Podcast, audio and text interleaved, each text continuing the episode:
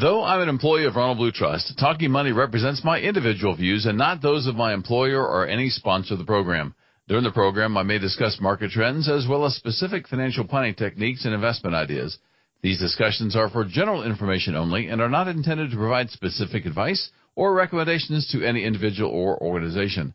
Work with your attorney or accounting or investment professional for specific individual advice and services.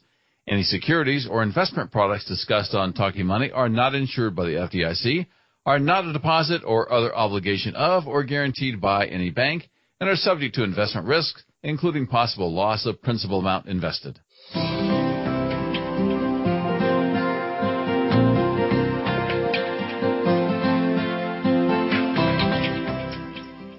And welcome back to Talking Money. This is Certified Financial Planner Mike Miller, your host for today. My special guest, Alan Cox, the uh, CPA and head of the estate and slash trust planning department there at Ronald Blue Trust in Atlanta.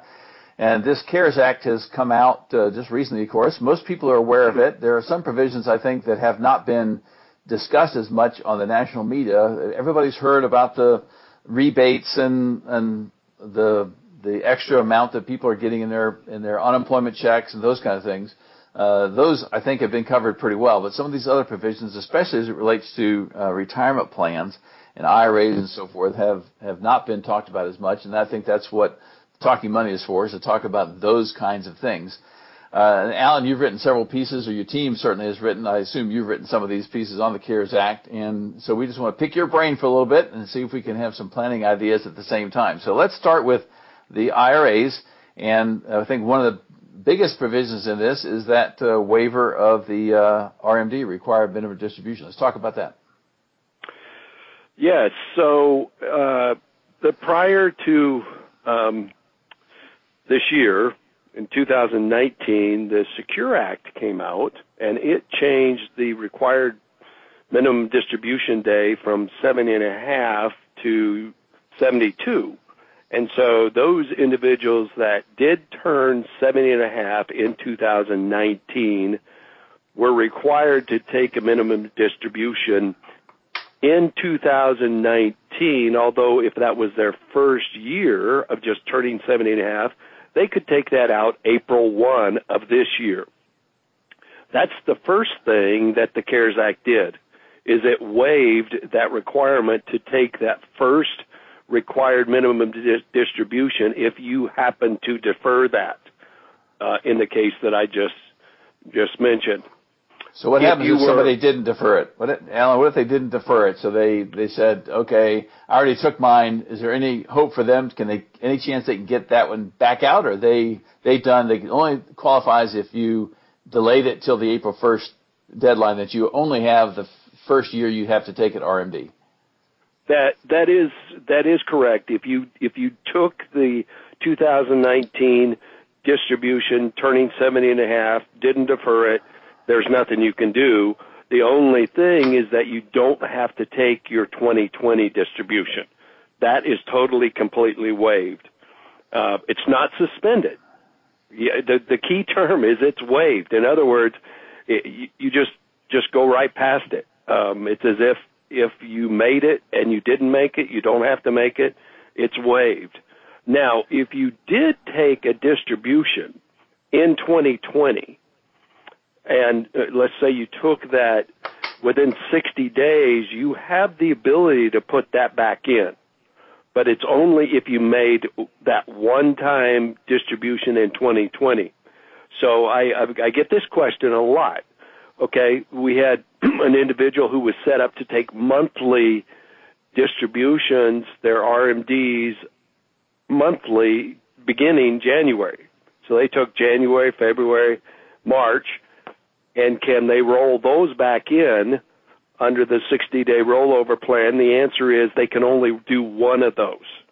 So they yes, have to limited, take, yeah, right. Yeah, you're limited to one rollover uh, per year 60 day rollover, and so that that didn't change with the CARE Act. What changed is the requirement to take that minimum distribution.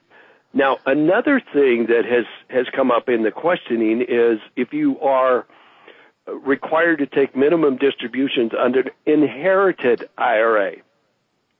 Now, if you're required to take those in an inherited IRA, let's say uh, it happened like in my case, where my my mom passed in 2019, so her required minimum distribution was not taken out before she died in October. So I had to rush around and get that minimum distribution taken out before the end of the year. Right. Um, and the question has come up. So, it, what if I didn't take that distribution in 2019? Do I still have to take it in 2020? And the answer is yes. You're probably you're going to be lucky if you don't get penalized for right. not taking that because you should have taken that in 2019. Only the owner, the IRA owner, has the opportunity to defer the first year of the RMD. An inherited IRA is not the same. They fall under different rules, and you were required to take any any RMD that the decedent had not taken, and then you have to take your RMDs along the schedule. Now, for my for my mother situation, the 2020 RMD that's waived. I don't have to take that. So when I went to the bank and I told them, "Hey, put this over in my name," they said, "Well, do you want what date do you want to take the RMD?" And I said, "Well, I'll let you know in December." Well, I'm going to let them know I don't have to take it. I'm, so the inherit, the inherit, once it got to inherited IRA, you're under the same rule. You don't have to take that. Your required minimum distribution is waived for 2020. That's correct. All okay. required minimum distributions are waived for 2020. So your required minimum distribution, if you turn 70 and a half before, or you're turning 72 this year, I, I'm glad they simplified that under the CARES Act. It was always yeah. hard to get up to that 70 and a half. But those 2020 mandatory distributions are waived. So if someone, if someone we talked about, uh, if somebody delayed their first year distribution, and it's the only the only people who can do that are those who had their turned 70 and a half last year and had their very first distribution come April 1st. So they, uh, or if they if they did the the uh, monthlies that you mentioned, so I'm getting my required minimum distribution. I started in January, and I can only take one of those out. So I can I can go back 60 days, but I can only do one. And, and I think it's important for people to remember it's because I think it gets confusing sometimes when we say once a year. People automatically think that's once every calendar year when it's really just it's once every 12 months, right, Alan? Yes. Yeah. Right. So that's important to remember. So, but but if you if you can at least stop if you don't need the money for this year, you can at least stop any future distributions, and the rest of that won't be showing up as as taxable income for you. Correct. Which is good. Yeah, that's good. So what about right. uh, when I was thinking about this, uh, even for our own clients, and thinking about those who are doing regular qualified charitable distributions. So that's something that is still age 70 and a half is the limit that. That didn't get changed to 72, as you and I talked about when we covered the Secure Act back, uh, whenever that was, a few, few months back. But with other clients, you say, well, I don't need the money, but I'm, I'm making uh, monthly or quarterly distributions from my IRA as a qualified charitable distribution. Uh, in that case, I would think uh, many of them should continue to do that because that's still a tax efficient way to pull money out of that IRA, and it's going to make your balance lower December 31st, 20, uh, 2020, so that when you have to take your required minimum distribution in 2021, it won't be as large theoretically because you you took out that that money this year to do the qualified charitable distribution. So there's some reasons to if you need the money or if you want to continue doing the qualified charitable distributions that that may be a reason to keep on doing it. Does that make sense, Alan? Uh, we didn't talk about that ahead of time, but yeah, it says uh, uh, just just bear in mind that you're not required to take the distribution. So right, this is right. it, it's a it's it, but as you mentioned, Mike, it's an opportunity for you to reduce the total value of your IRA that's going to come into play next year when you calculate the required minimum distribution. And so if your goal is to ultimately uh, reduce your taxable income by the amount included from that IRA, then yes, go ahead and continue doing your giving. And uh, it also may be that that you're in a situation that you're not able to take advantage of the itemized deduction uh, for your charitable distributions. And we, we haven't talked about this yet, but the, the right. there is a little bit of difference of, of a percentage allowed if you are able to itemize your your charitable deduction. But the whole advantage of doing the QCD is the fact that it's it's above the line and it's not uh, it doesn't fall into your uh, itemized deductions. Yes, if you're giving money anyway, I mean, don't I, I would not recommend and having someone stop the IRA distribution and stop the qualified charitable distribution and start making those gifts just from regular cash just because you don't have to take it out of the IRA. I would still maintain that as a, good tax planning strategy to take that money out of the IRA to, to make sure that you uh, make it the most tax efficient way possible, which is going to be from that IRA. So that just makes sense. Okay, Alan, we're going to take a break here in just a, few seconds, but uh, we'll be continuing the conversation about how you might be able to take out more money without a penalty from a 401k, I guess, or an IRA, and, and what uh, are the requirements for that. We certainly want to make that uh, make you aware of those kinds of things. So thanks for listening to Talking Money. We'll be back in just a few minutes.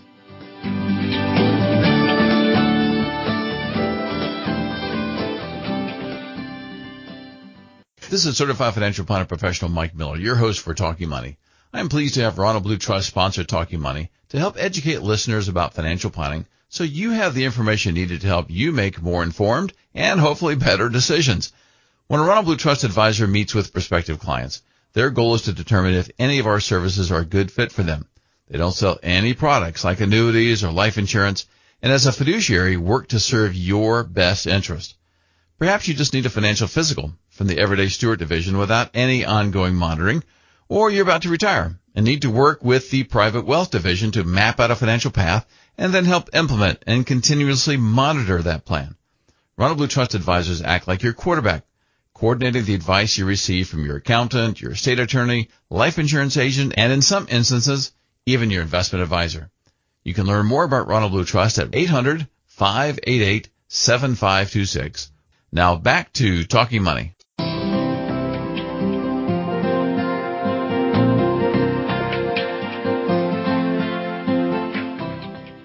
And you're listening to Mike Miller. This is Talking Money. So glad you joined us today. Hope you're getting some valuable information here about the CARES Act, the recently uh, passed uh, act that is giving a bunch of money away. And Alan Cox is with me today, a CPA and head of the Estate Trust Planning de- de- Department at Ronald Blue Trust. I've gotten to uh, know and respect Alan a lot for his years of experience and the skills he brings to his particular uh, job. And uh, I thought it was interesting, Alan. So the even some of the pieces we have that we've put out talk about the two trillion dollars that this bill is uh, giving away and or, or loans or giving away and so forth. And it's actually 2.2 trillion dollars. And it's like all of a sudden now two two hundred billion dollars is, is not a big deal anymore. It's like a rounding error, and like two two hundred billion dollars that's still a lot of money. So a lot of money is going into this, and uh, we want to make sure I guess everybody takes advantage of it. We've done some webinars to help business owners and other individuals how to navigate through this. But we're talking about mainly about the estate planning, uh, the uh, retirement planning part of it. And we've already covered the, waiver of the required minimum distributions for this year. The, the next thing we want to talk about, Alan, is uh, there's some provisions now with some distributions that people can make uh, that uh, would waive the early withdrawal penalty. Talk about that with us. Yeah, so one of the provisions of an IRA is if you withdrew that after you placed it into the IRA and you did that before turning 59 and a half, there was a 10% penalty on the amount. Uh, that is what has been waived. That 10% penalty has been waived. Uh, also, if you're taking funds out of a 401k, a, an employer plan, there's typically a mandatory income tax withholding, and that has been waived as well. So those are those are two provisions related to to outright distributions uh, that have been helpful for those people that fall within that age category. How much can you how much can you take out? There's a limit on that, I think. And then and what are are there certain requirements you have to qualify for? I think they're pretty broad, but to to qualify for waiving that 10% penalty, you still have to pay, you'll still have to pay the income tax, right? Just waive the penalty. Yes.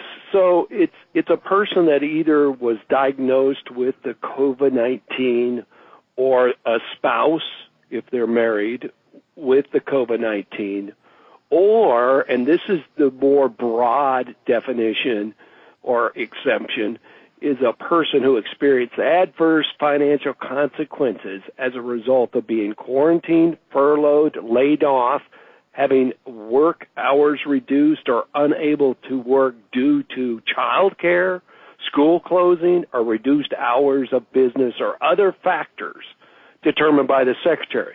Well, that, that, that last determined by the secretary, what that means is we have got some IRS regulations or treasury notices that are going to come out and further define that. But that last phrase there is what probably impacts almost every family that has has children because almost every school that I know has shut down. And sure. so y- y- that requires one of the spouses to have to go home uh, in order to care for the child or watch over those children. Uh, either the daycare or the school has closed. So it, it's kind of a liberal there that you're able to to do that. So um, hopefully that that is of uh, a value there uh, yeah, for somebody. The the sure. kind of the addition uh, I, I think you you mentioned is there a limit? Yes, it, uh, it's up to a hundred thousand. Um, and then in addition to that, there is a loan of up to a hundred thousand. You can also also bring out. Um, as you as you recall, there is a uh, loan exception in place in the law that was was pretty hard to hard to meet. And so uh, now they they liberalize that to where you can take a, a loan provision out of uh, of the IRA or the retirement plan. Okay, I hadn't seen that anywhere. So you can actually take a loan out of it. So how does that how would that work? Paying it back and so forth. I mean, if you take a loan, you don't have to pay taxes on it because it's a loan. Yes, that's correct. It is a loan. Uh-huh. And then how how long would you have to pay it back? to make sure it didn't have. Well, you you I, I there's not an actual uh, period of payback mentioned. Hmm, uh, okay. It's just that the payments can be delayed for up to a year, so you don't have to make any yeah, payments okay. back to that. Okay. And I'm assuming that the custodian is is again the custodian is left to probably uh, put the provisions of the of the loan in place. Yeah, I see something here that says uh, distribution may be repaid to an eligible retirement plan within a three-year period, and that's the same that's the same time limit they give you on paying the income tax. So you'd have uh, instead of having to pay all the income, so you take out $100,000 at once, you don't have to include all 100,000 in your taxable income that year. You can like actually spread that out over it looks like uh, three calendar years if I'm reading that right. Yes, that's right. Yes, you do. You do have a three-year period to to pay that. Mm-hmm.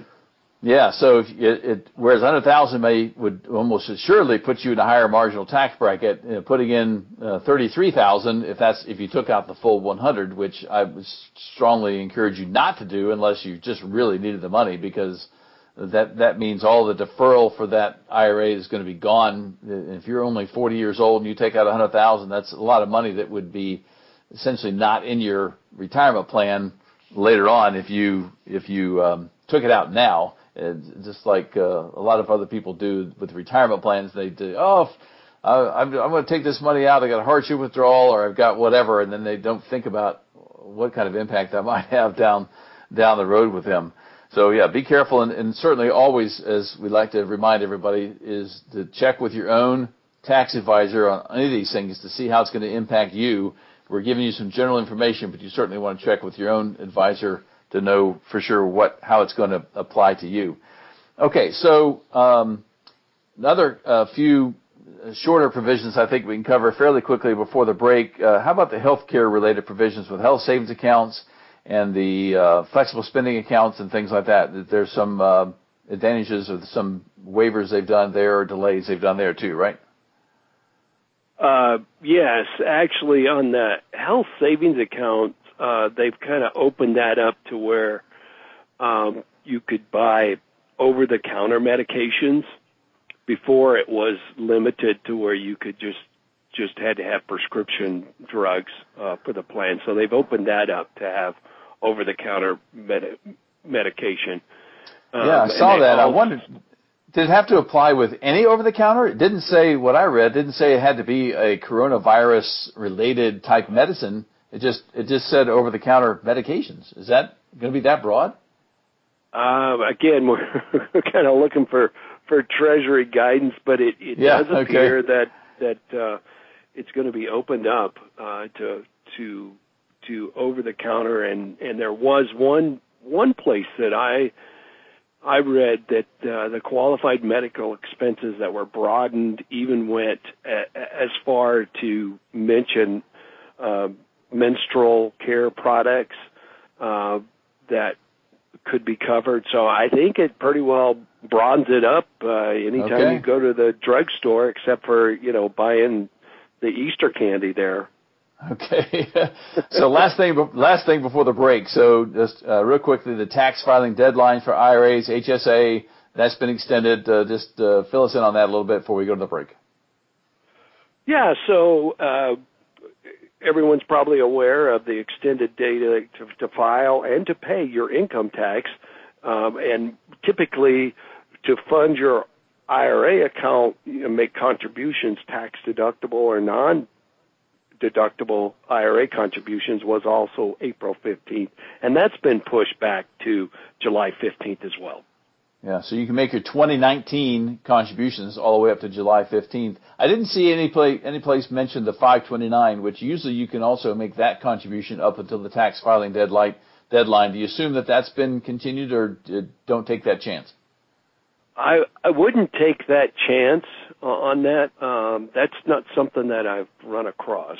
Yeah, I've not seen anything about that, but extending everything else, I say, well, why not extend that? That that's not a huge deal for people. I mean, in South Carolina, we do get a South Carolina income tax deduction if we make that contribution, and we can do that up to the tax filing deadline for the previous year. But uh, but it's still there again not a, a big tax thing. The other ones are affecting your federal taxes, which is where most people have their their taxes due. Okay, Alan, so we're going to take our last break. When we come back, we're going to talk some about the changes that have been made in the charitable contribution side and maybe even talk about a few other charitable contribution techniques if we have time. So unfortunately, once again, to remind you, we're not taking calls today, so don't try to call the studio and ask a question. If you want to ask a question, go to Talking Money Radio, talkingmoneyradio.com and there's a place there for you to submit your question. So we'll be back with the last part of Talking Money in just a few minutes.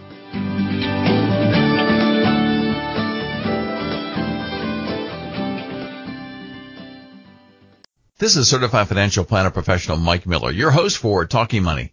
I am pleased to have Ronald Blue Trust as the sponsor of Talking Money. As a trust company with clients in all 50 states, Ronald Blue Trust can serve as trustee, backup trustee, or even personal representative, what we used to call the executor or executrix.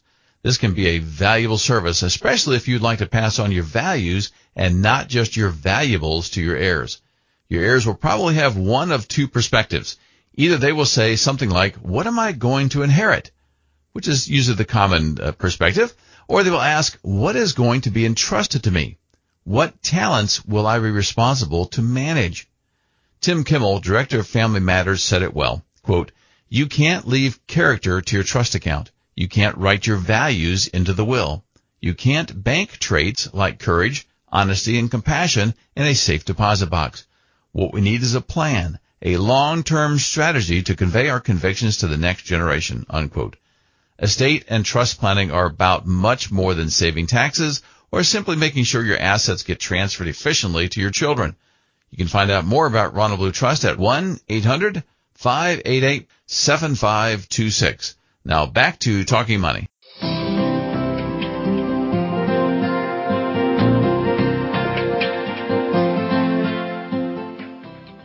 in the few minutes we have left, we want to talk some about the, the charitable changes, the charitable deductions that have been made. And uh, so Alan Cox, a CPA with me, uh, head of the, the Trust and Estate uh, Planning Division at uh, Ronald Blue Trust, and but how long you been there, Alan? You've been there like uh, 600 years or something, right? 20, uh, 28 years. okay, 28 years. Okay, so, uh, but a lot of great experience, and so it's nice to have that as in, in my quiver, uh, to have uh, your kind of talent, expertise, and experience uh, that we can rely on whenever we have uh, client situations that certainly would call for that. So it's it's uh, nice to be part of that team. So we're talking about the CARES Act, and we talked a lot already about the retirement planning IRA type uh, distributions or uh, changes and waivers and so forth. So in the last few minutes we have, let's talk about the charitable deduction. So there's been some changes, and some people that don't normally itemize might have a little bit of a break. So let's uh, cover that, Alan. Yeah. So uh, the the first item is those that don't itemize. You know, as as the new act came in, it uh, exceeded up the uh, standard deduction amount, so that most people may not be able to itemize who were able to before, and so their charitable contributions are not able to uh, be taken advantage of as they had in the past. Well, now uh, under this CARES Act, uh, you get above the line deduction, and I I say that that's similar to the way the QCD works. It's above the line charitable deduction of three hundred dollars uh, per taxpayer. Now we've thrown out that question and have not got a clear answer uh, from anyone as to whether or not if you're filing a joint return, does that mean you get six hundred dollars? We don't ah. know the answer to that. Okay. Um, I read a I read a piece the other day from an attorney um, who who was explaining the change, and he started, and then after he said the change, presumably, comma, this means, and I said, oh, you know what? It concerns me. Any time an attorney starts out the sentence with presumably, I said, in other words, I don't know that anybody is going to make a giving decision based upon whether or not it's 300 or 600. I think you're probably giving anyway. It just means that your CPA will know by the time you have to file your 2020 return whether or not that's 300 or 600 if you're a couple. And that is pretty nice. I mean, because uh, as you said, a vast majority of the people can't itemize anymore. They're taking the standard deduction because the standard deduction got increased to, to a level that it just is a, way above what people are paying in their their SALT uh, taxes, their their state and local income taxes, and their property taxes, and their um, which is or or their contributions and so forth. So this is a little bit of a help, um, but still, I guess comparing that to somebody who has the ability to do a qualified charitable distribution from their IRA and reduce that expense if, instead of taking $300 of, of regular money, still may be better to take it from the QCD. But for those who aren't, and this, uh, a lot of people listening are younger than seven and a half and don't can't uh, do a qualified charitable distribution anyway, the QCD. So this $300 helps a little bit, but you might as well take advantage of it while you can, right? Yes, and and the only thing to to bear in mind is that you you have to make that charitable contribution in cash, cash, and it can't it can't be to a donor advised fund or a supporting organization. So the the purpose of this provision in the CARES Act is to get that money out directly to charity. They don't want you you know bundling this up into a donor advised fund and keeping it there for ever. They want this to go directly out to a public charity that is actually benefiting those most in need at this at this particular time. Yeah, many of them are struggling. I know I've talked about Miracle Hill, a local ministry here in town that I'm on the board of, and how uh, they, like other uh, ministries like that, are struggling. People just aren't giving as much. So this is that's it was a great incentive, I think, to, to give more to those kind of ministries because obviously it takes some of the burden off the, the government as well because these private charities are are helping do some of that that job for them. So that's great that, that they can help do that. So what, what about the limits though for some of those who are, are more major givers? There's some changes there, but how much they can deduct uh, even in the current year. So why don't you describe some of that for us? Yes, um, it, it, it's great that they made this available for for this year, where they uh, totally took away the limitation that you have if you itemize if, if, you're giving at a significant level, uh, your your your cash contributions were limited to 50% of your adjusted gross income. Now that limit is gone. Um, they did they did did limit that at one time up to up to 60 for your cash, but now that's totally lifted. So in other words, you could actually give and directly reduce all your taxable income. So let's say you had a significant event a business owner, you you were able to close your business uh, by the end of January of this year. You you you have a significant amount of income that came in as a result of it, and you just feel like you you want to bless again a public charity, not a donor advised fund, not a public support organization that you you establish or a private foundation. It goes directly out to that public charity. You can offset your uh, taxable income dollar for dollar. Let's say you, you have a million dollars of income as a result of that transaction and you, you give a million dollars to charity, boom, you have, you reduced your taxable income down to zero. Yeah, of course, that's that's not necessarily taking advantage of some of those lower tax brackets. It, it, it may be good to to spread that, uh, spread that out a little bit, but uh, it certainly would be a, a, great opportunity for somebody who who wants to to give that kind of money. And and what about your church? I know you said uh, it's uh, uh, public charities. Would your your church qualify for that? Yes, yes, churches would qualify. It specifically carves out donor advised funds and supporting organizations. So the, the, the law is really specific. Um, it, it, so there's not a, you know, there's not people out there going, I wonder what they really meant about this. It's more the commentary I'm getting back is saying, I wonder why they did that. Well, it's pretty obvious. They want this money to go directly out to benefit those that are doing the work and the churches uh, around at least this area are doing a phenomenal job. The churches here are just rallying around. They're providing support groups. They're uh, making available meals to to schools that normally would provide those. So your, your church is a great charity that qualifies for that public charity.